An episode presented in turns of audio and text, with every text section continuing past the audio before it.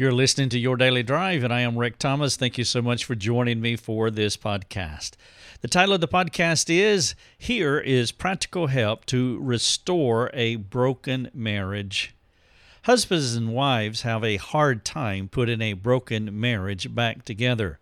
Typically, the expectations and disappointments create a backlog of unresolved conflict. When a couple gets to this point, pride becomes the unscalable wall between them. They have lost the vision for Christ and His church in their union. In this podcast, I have developed a reflective study I hope will help to tear down that wall that is between them. It is a reflective study, and you can use this podcast and the article that I'm sharing with you with any couple that you are helping. In fact, it would be a wonderful multi week study for them if they are willing to work through it. If you are the couple that's in trouble. I know that there is a water a lot of water under the bridge, but also know that God can put back together that original vision that you had in your marriage. And so I trust that this podcast will be of help to you. If you want to read it, everything that I'm sharing with you, please go to the article on the website here is practical help to restore a broken marriage. As always, you will find embedded links inside the article that you can click on that will take you throughout our website to helpful articles that are pertaining to this subject in this podcast, which is marriage. I also have a video that I put together just this week, and it's now on YouTube. You can watch it. It's titled The Number One Reason to Get Married. If you want to jump out to YouTube, please go to our uh, page or our YouTube channel, rather and you'll find over a hundred and something videos out there, and they're all free. All of our resources are brought to you by the faithful supporting community, those people who give every month or every year annually uh, to our ministry. They are the ones that well, they are the ones that cause our resources to be free, and we are churning out a lot of resources. For over 12 years, we've been pumping out content in all all sorts of formats, and it's all available to you. And I just want to thank our faithful supporting community. If you are looking for a ministry to support, I would appeal to you uh, to support ours. You can do it for as little as $5 a month or $50 a year or anything above that. You could partner with our community as we are reaching the world with the practical message of Christ, as this podcast is. But by all means, I do want you to share it with your friends. If you are about to get married, then please please give this podcast and this article some of your time and also discuss it with your soon to be spouse. You don't have to get to that place to where the water is under the bridge and the expectations have have been diminished and the disappointments are are really high in your life. You just don't have to get to that place. I was speaking with someone this week, Emily. Emily is about ready to uh, get married, and about uh, well, actually, I don't remember the date that she gave me. I sent her a link to my marriage book called Get Ready, and I have a link here in this article that where you can go out to Amazon and order that book. And if your marriage is in trouble or if you're about ready to get married, I would appeal to you to do as I asked Emily to do is go get that book, get ready. It will help you because it is a marriage book and it would be ideal. It would be so ideal for those who are just on the verge of tying the knot because it well, as as we say around our home, is two sinners in a box. And when you put two sinners in a box for an extended period, there is going to be trouble. There is no way around it. And you have to have a sin plan. You have to have a plan to work through your sin. And if you don't, you will get to that place, and unfortunately, that bad place. And unfortunately, that's what happens too often in relationships virtually every day, definitely every week, somebody is coming to us and they're asking the marriage question. How can you help our marriage? How can you help us? Because we're in a very bad spot and we can't seem to extricate ourselves from it. Well, one of the things that I would ask you to do is is to read this article, study the article. Here is practical help to restore a broken marriage. And before I jump into it, I want to give you a warning because some of the things that I'm going to share with you are very hard to hear. And one of the worst ways that you could listen to this podcast or read the article is with the word but at the tip of your tongue. And I just appeal to you that as you listen that you be on guard for that temptation to say but I'm talking about excuse making here. If your initial reaction to anything that I say points first to your spouse, you could be beyond help. Please listen to what I just said. If but is at the tip of your tongue or excuse making with whatever words that you choose, if that is where you're going with what you are about to hear, you are probably beyond help. Jesus talked about log assessment before any speck considerations. And you know the passage of Scripture is Matthew 7 3 to 5. He said, Why do you see the speck that is in your husband's eye or wife's eye? Well, he said brother's eye, but I'm inserting your spouse in here.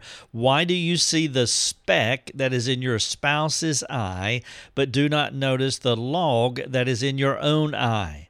Or how can you say to your spouse, Let me take that speck out of your eye when there is the log in your own eye?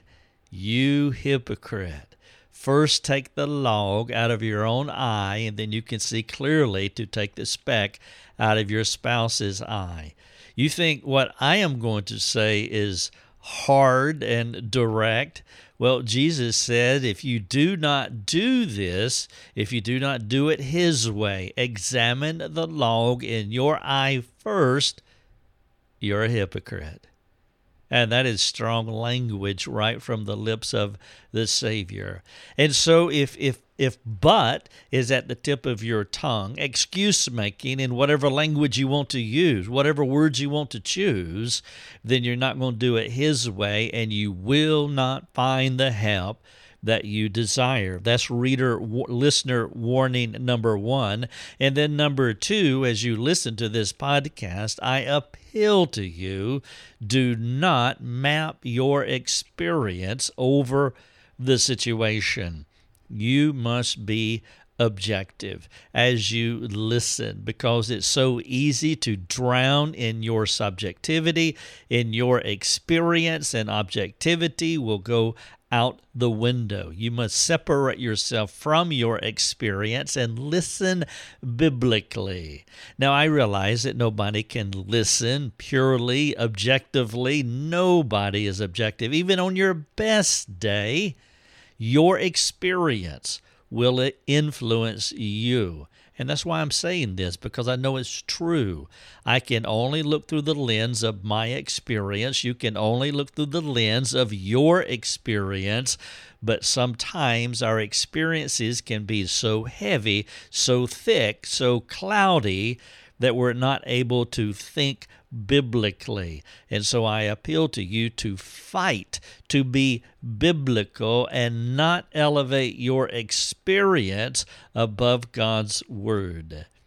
In fact, it may serve you well to share this podcast and article with a conf- with a courageous friend who is not afraid to speak the truth to you. And so, reader, listener, warning number one: don't have the word "but" on the tip of your tongue. Warning number two: guard, fight against mapping your experience over what I'm sharing with you. And then, number three, before you go further, any further, even if you have to stop this podcast right now, ask the Spirit of God to help you with those two things that I've just mentioned. Tell him that it's your desire not to make excuses or to be experience centered. Your goal is to be open, honest, vulnerable, and willing to change, no matter how hard it may seem at first. Broken marriages require triage. There is no other way.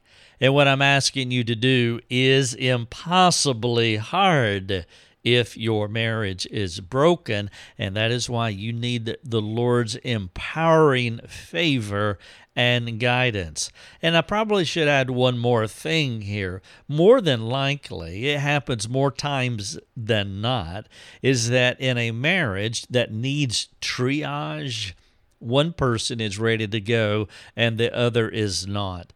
It is exceptional for both husband and wife to be at in the same starting blocks of humility, vulnerability, and a willing to change. And so, more than likely, only one of you is at this juncture in your relationship where you want to change. But everything continues to apply, even if you are the only one at this point who wants to change. Don't say but. That would be the first excuse that you would come up with. I want to change, but my spouse doesn't want to please do not do that. Now, what I'm going to do in the remainder of this podcast is I'm just going to speak ever so briefly to the role of the wife, the role of the husband, and then for both, I have questions.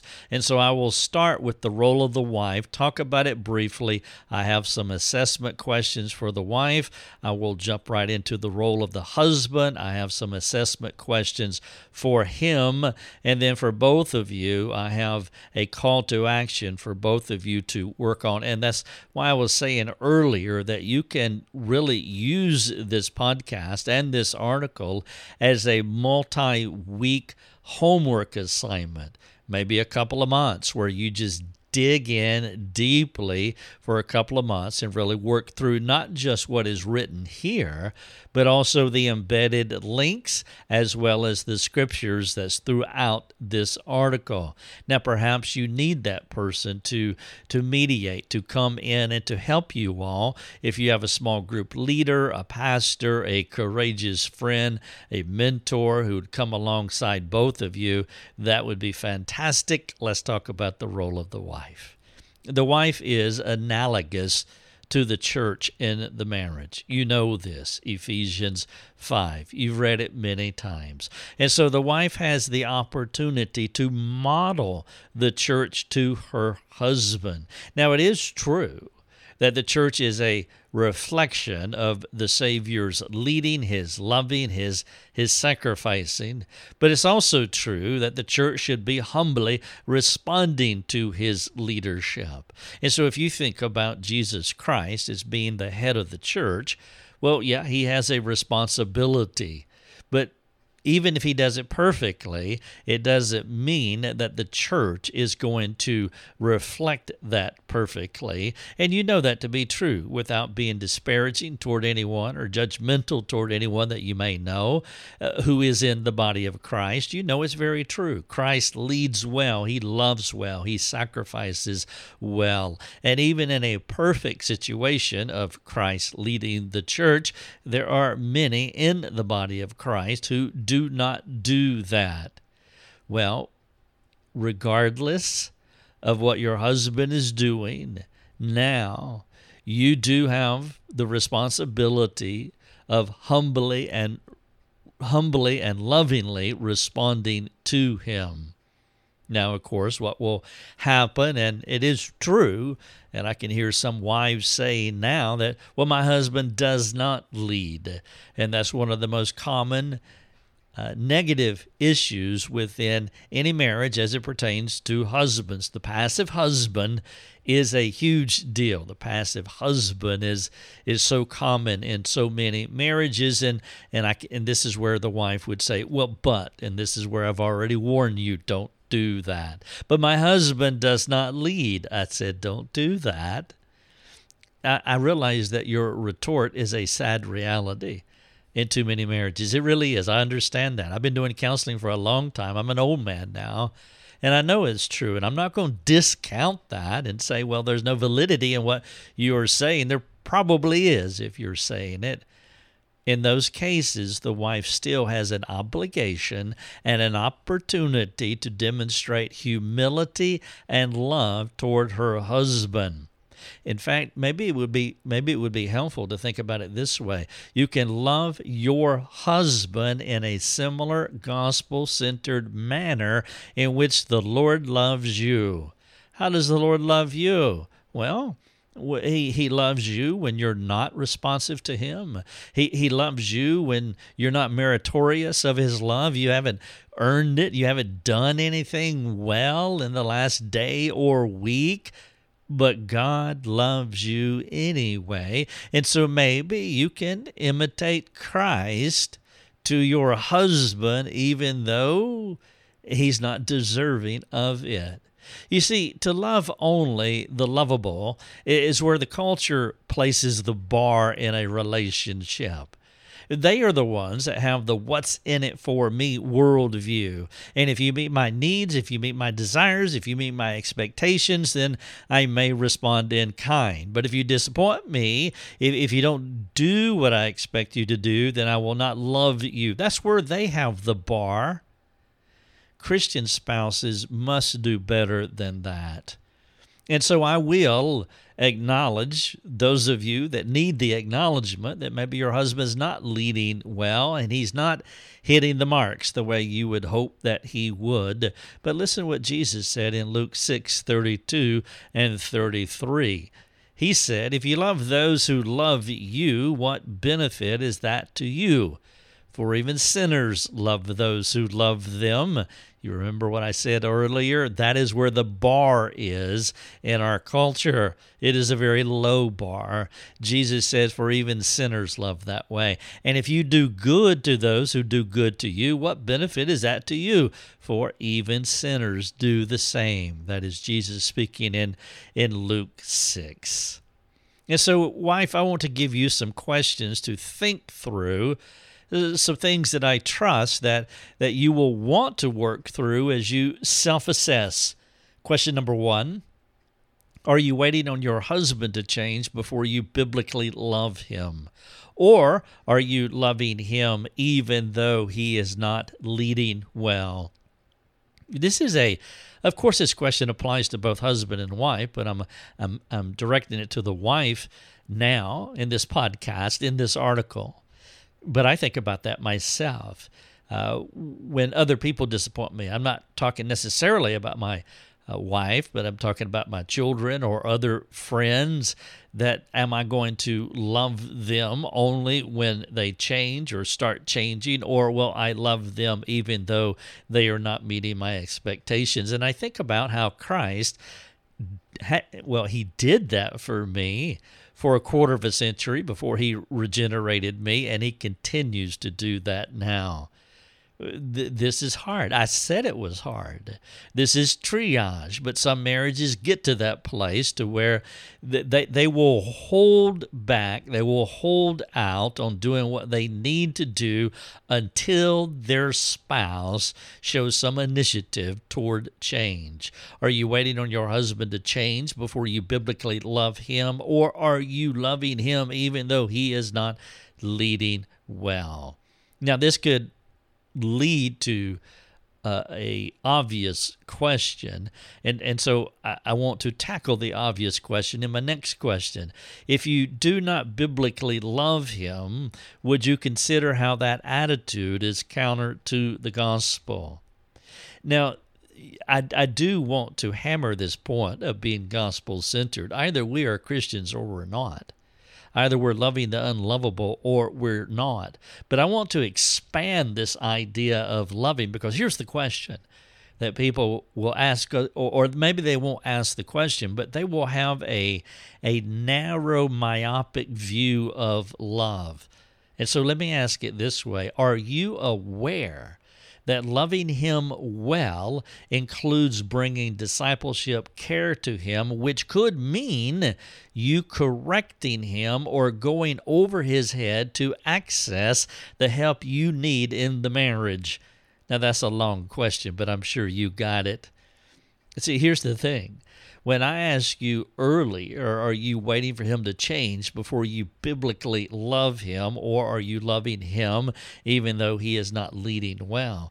Notice I said biblically love him uh, because too many wives do not realize that to biblically love a husband it means it, it means much more than just submitting to him or or whatever else you may think but it also means bringing discipleship care, bringing corrective care, going over his head to get help. You're not loving anyone. If, if you see someone caught in sin and you have the opportunity, you have the relationship to be part of God's restoration team, and you're not helping to restore that person, well, then you probably are sinning.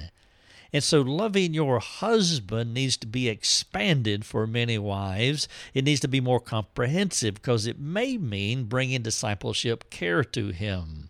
And then finally, the last question, number four Do you realize the vital role you play in your marriage as you humbly allow God to work through you to help your husband mature?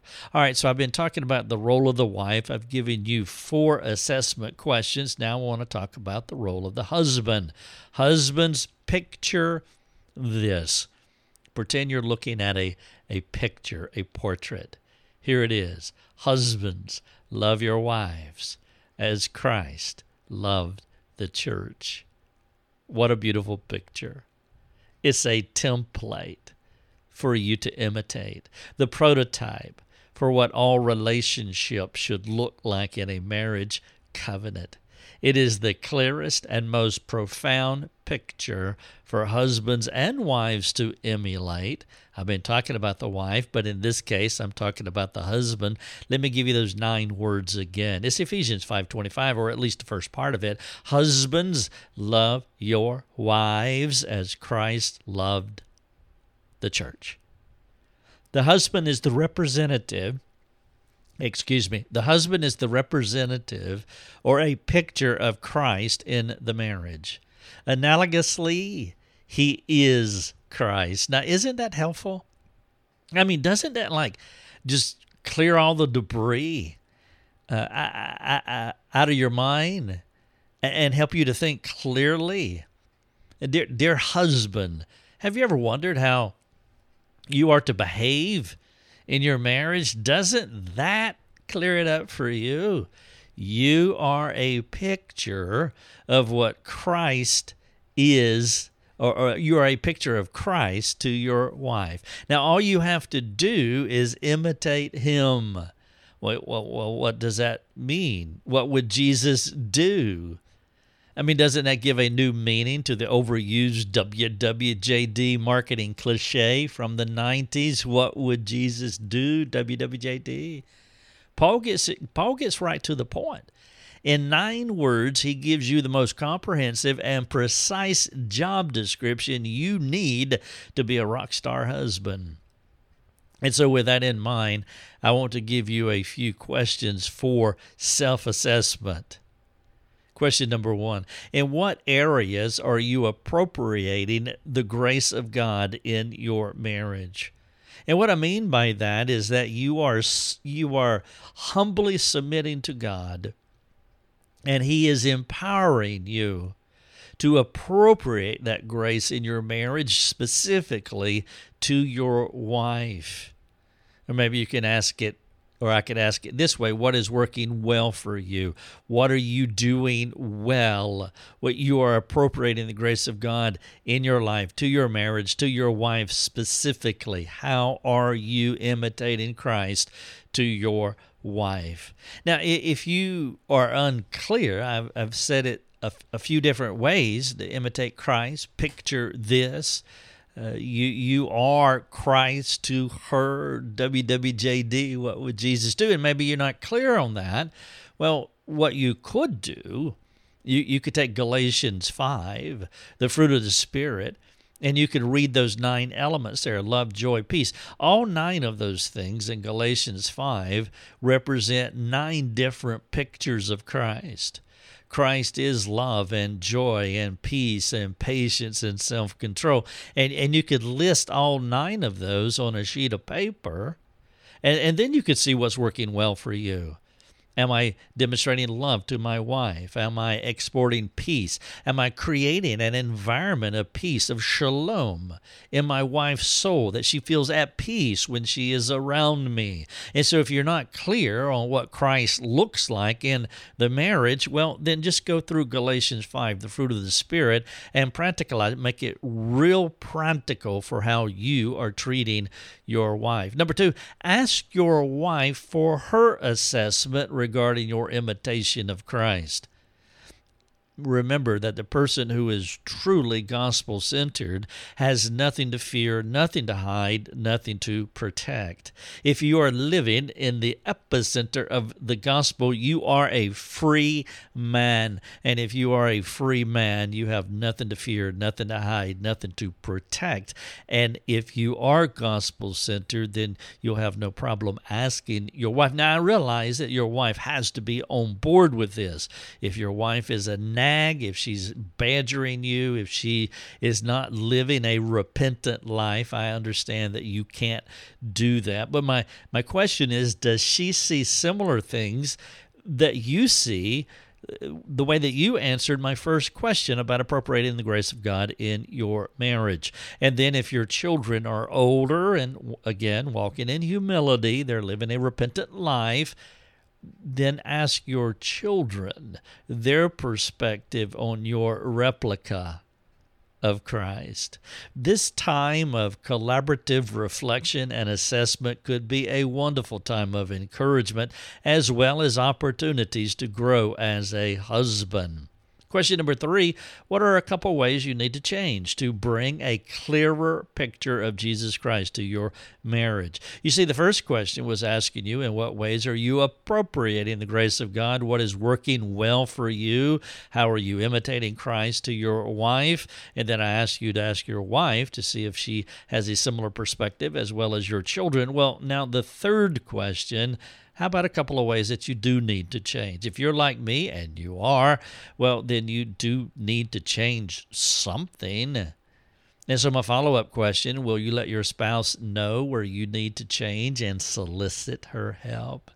And then finally, question number four Will you both work together on maintaining your Christ emulating strategy? Both of you, husband and wife, working together to help the husband maintain that Christ emulating strat- strategy. It is a challenge for many couples to model Christ, the husband, or the church, the wife, in their marriages because of their ongoing struggle with sin. They like the idea of what the imitation of Christ and his church could be in their marriage, but they struggle with the process that leads to that beautiful picture of Christ and his church. For some couples, they do not carefully consider their respective fallen natures that they brought into the relationship. As I like to say, you both came from the dinged and dented section of the grocery store. There are no perfect people that come into marriage. And so the, the, the wife brings something imperfect into the marriage, the husband brings something imperfect. They pour it into one container, and, and sometimes it can really become super toxic. Now, there's good things too that they bring into the marriage, but it is a mixture of both good and bad from the husband and the wife. And so I trust that the questions that I've asked you thus far will help both of you to talk about your marriage discussing the things that I've shared thus far could open the door for you to experience the Lord working in your relationship. Remember this, what James said in, in 4 6 God gives grace to the humble. And so, if pride keeps that wall erected between the both of you, well, there won't be any changes. Both of you have to change, not just one. Husband, humbly lead your wife through the things that I've shared here.